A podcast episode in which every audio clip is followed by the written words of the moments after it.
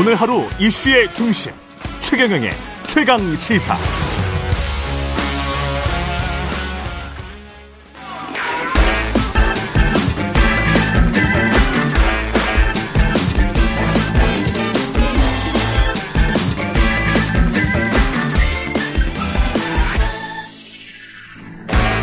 네, 최경영의 최강시사. 오늘은 한 번 더 뉴스를 좀 일찍 시작하겠습니다. 경향신문 박순봉 기자 나와 있습니다. 안녕하세요. 네, 안녕하세요. 예, 언제 말을 해도 참 풀기 어려운 국민연금 이야기 네. 오늘 하네요. 맞습니다. 예, 3대 개혁 과제 중 하나죠. 맞아요. 윤석열 예. 정부에서 뽑은 3대 개혁 중 하나인데요. 윤석열 대통령 본인이 굉장히 많이 여러 번 강조를 했습니다. 신년 첫날에 1월 1일에 신년 담화문 발표했었는데 그때 기자회견 안 하고 담화문으로 대체하는 좀 의미가 있는 담화문이었거든요. 네. 3대 개혁을 얘기했는데 그게 노동, 교육, 연금 개혁 이렇게 세 가지였고요. 그리고 그 다음 날에도 또 일종의 인사하면서도 요 얘기를 같이 했습니다. 윤석열 대통령이 뭐라고 표현을 했냐면은 연금 개혁 요거 적자 해결 못하면은 제도 지속이 안 된다. 그래서 조사, 연구, 국민 공론화 과정 거쳐가지고 속도감 있게 추진하겠다. 그리고 국회에 개혁안 제출하겠다라고 했는데 이제 추정되는 일정은 이제 오는 10월 정도 정부에서 국회에 제출할 수 있다. 이제 그렇게 좀 데드라인을 잡아놓고 있는 상황이고요. 예. 투트랙으로 진행이 되고 있거든요. 국회에서도 이미 연금개혁특위가 작년 7월부터 만들어져 있어요. 이제 여기서도 지금 안을 도출하는 그런 과정을 같이 밟고 있습니다. 예. 지금 국민연금 상태가 어느 정도입니까? 지금 상태로는 사실은 그렇게 적진 않습니다. 915조 정도. 915조, 1000조 이상까지는 계속 늘기만 할 거고요. 네. 그렇죠? 계속 이런 상태인데 예. 문제는 2055년이 되면 고갈이 된다라는 거예요. 지금 추산치는 그렇죠? 맞습니다. 예. 복지부에서 이걸 5년마다 계속 추산하는 그런 위원회가 있거든요. 예. 재정추계 전문위원회인데 5년마다 발표를 하는데 요번에 발표를 했습니다. 2013년에요. 그랬더니 2055년에 영원이 된다라는 거예요. 예. 그러니까 32년 남았다라는 거고요. 예. 구체적으로 보면은 2041년부터 적자가 시작이 됩니다. 그리고 2055년에 고갈이 되는 거고요. 근데 문제는 요것도 장담을 못 해요. 왜냐면은 5년마다 제가 추산해서 발표를 한다라고 했잖아요. 예. 2018년에 발표했을 때는 더 시점이 좀 넉넉했었거든요. 그때 예고했었던 고갈 시점은 2057년이었습니다. 예. 그러니까 5년 뒤인 현재에 발표했을 때 2년이 앞당겨진 거고요. 그리고 10년 전에도 발표를 했을 거 아니에요. 예. 2013년에 발표했을 때는 2060년에 고갈된다 그랬거든요. 그러니까 10년 사이에 고갈 시점이 5년이 더 빨라진 겁니다. 그러니까 다음에 발표할 때는 어떻게 될지 모른다라는 거예요. 근데 뭐 이 상황은 많이 들으셨을 테고, 그러나 이제 이 언론에서 이야기하는 것 중에 고갈되면 국민연금이 지속되지 않는다 이 말은 정확히는 팩트는 아닙니다. 네. 네. 고갈이 거의 됐던 유럽의 나라들도 계속 그냥 국민연금을 지급을 해요. 예. 네. 그거는 적립기금식 방법과 부담식 방법이 좀 다릅니다. 그래서 1년치의 연금을 마치 세금처럼 내는 거죠. 근데 그게 너무 크게 젊은 세대에게 부담이 되기 때문에 2050년, 60년에 젊은 세대들에게 부담이 되는 상황이기 때문에 그거를 지금부터 적립식 되어 있는 이 기금을 그 고갈되는 그 속도 이런 거를 굉장히 늦출 필요가 있다. 이거는 맞아요. 근데 고갈이 됐기 때문에 연금을 지급하지 않는다. 그런 나라는 없어요. 연금은 이거는 법적으로 지급하게 돼 있기 때문에 맞습니다. 그렇게 말하면은 좀 뭐랄까요, 사적연금을 그러면 다 들어라는 식으로 이렇게 부채질하는 거라서 그거는 제가 짚고 넘어가겠습니다. 예. 저도 그거 꼭 짚고 싶었는데 말씀을 예. 해주셨는데 어찌 됐든 간에 국가가 지급 보장하게 돼 있으니까 그렇죠. 한국이 뭐 망하지 않는 이상에요. 그렇죠. 연금은 받게 돼 있으니까 예. 그 부분은 걱정은 안 하셔도 될 것 같아요. 그렇게 이제 공포심으로 막 이렇게 마케팅을 하고 그걸 왠지 부추기는 측이 있는 것 같아요. 제가 보기는. 그거는 우리처럼 고령화된 사회들이 있기 때문에. 근데 이제 적자가 계속 나는 이유가 있습니다. 사실은 우리도. 예. 맞아요. 마찬가지 이유죠.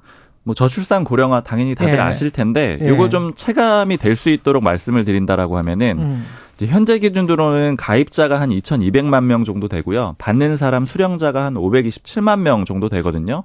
즉 4배 정도 가입자가 많잖아요. 그러니까 성인 4명이서 노인 1명을 부양하는 그런 정도의 구조예요. 지금 상태는요. 예. 근데 2050년이 되면은 성인 4명이 노인 4명 부양을 해야 됩니다. 그러니까 1대1로 부양해야 되는 구조가 되는 거고, 그 다음에 2060년이 되면은 성인 4명에서 노인 5명을 부양을 해야 되는 거거든요. 그렇죠. 그 부담 구조가 점점 빠르게, 가파르게 바뀐다라는 거고요. 예. 상황은 이런데, 연금 보험료율 계속 못 올렸습니다. 지금 9%잖아요. 이제 회사 다니시는 분들 좀 따져보시는 분들은 아실 텐데, 회사 다니면은 회사가 4.5 내주고요. 본인이 그렇죠. 4.5 내서 9%인데, 네. 이게 언제 수치냐? 1998년이에요. 그때 1차 연금 개혁했거든요. 아. 그리고 나서 이제 25년째, 올해까지로 보면 25년째 한 번도 수치가 안 바뀌었습니다. 지금은 얼마 받고 있습니까? 받는 사람? 한 대략적으로 월 평균 58만 원 정도 받거든요. 네. 그러니까 이제 국민연금에만 기댄다면은 충분한 액수는 아니에요. 아니네. 그리고 소득 대체율로 계산을 해보면 이걸 40%로 지금 얘기를 하고 있는데, 예. 일단 연금 볼 때 소득 대체율이란 개념은 아시는 게 좋은데, 이제 월급을 처음 받고 은퇴할 때까지 쭉 자신이 받은 월급 평균이 있을 거 아니에요. 그렇죠. 거기에 몇 퍼센트를 나중에 연금으로 대체를 해줄 수가 있느냐. 예. 그러니까 그 평균에 지금은 40% 정도를 준다. 이렇게 지금 얘기가 되고 있는 겁니다. 그리고 이게 지금 58만 원이 나중에는 확 뛸 수밖에 없는 게, 우리가 연금을 89년인가 90년대부터 시작을 했고, 네. 독일 같은 나라들은 뭐 2차 세계대전 전부터 했기 때문에 길면 길수록 기금을 많이 모아놨고, 그리고 처음 든 분들이 또 돌아가시질 않고 그렇게 계속 맞아요. 하고 있기 때문에, 우리 같은 경우는 처음에 들었을 때는 안 들었던 분들도 굉장히 많거든요. 그래서 그런 어떤 시차가 또 난다는 거, 그것도 좀 알아야 될 것 같습니다. 이 결국은 올리긴 올려야 돼요. 어쩔 수가 없어요. 그거는 이미 정해져 있는 결론이죠. 예. 어느 정도 올려야 되냐. 이게 중요한데요.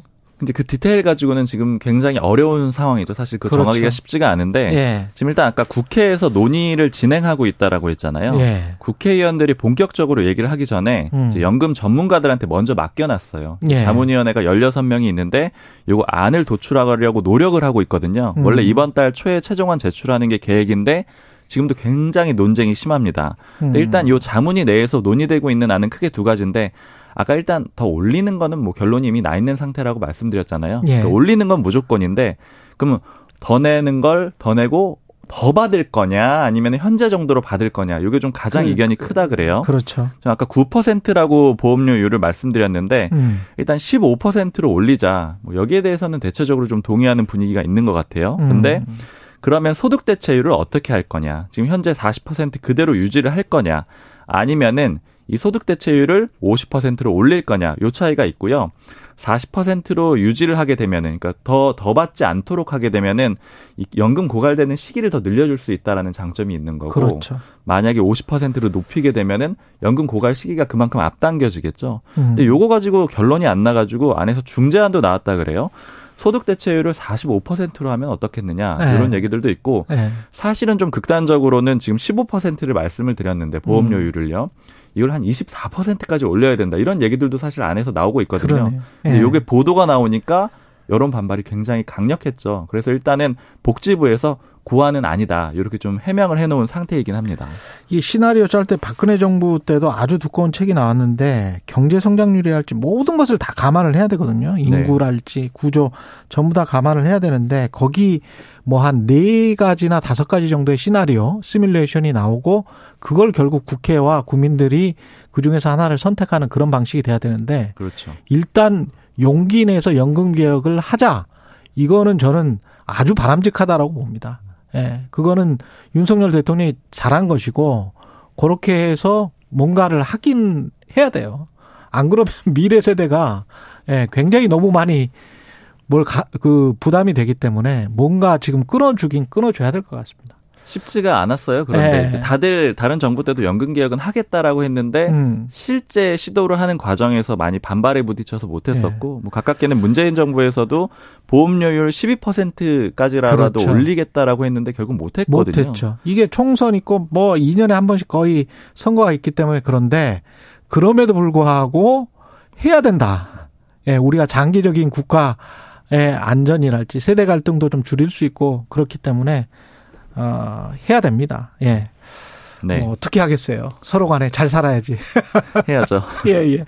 지금까지 경향신문 박순봉 기자였습니다. 고맙습니다. 감사합니다. KBS 1라디오 최경영의 최강시사 2부는 여기까지고요. 예. 아, 2부는 여기까지가 아니네. 지금 예. 곧 있으면 박영진 의원 오시네요. 예. 여기까지 하겠습니다. 박순봉 기자였습니다. 고맙습니다. 감사합니다. 예.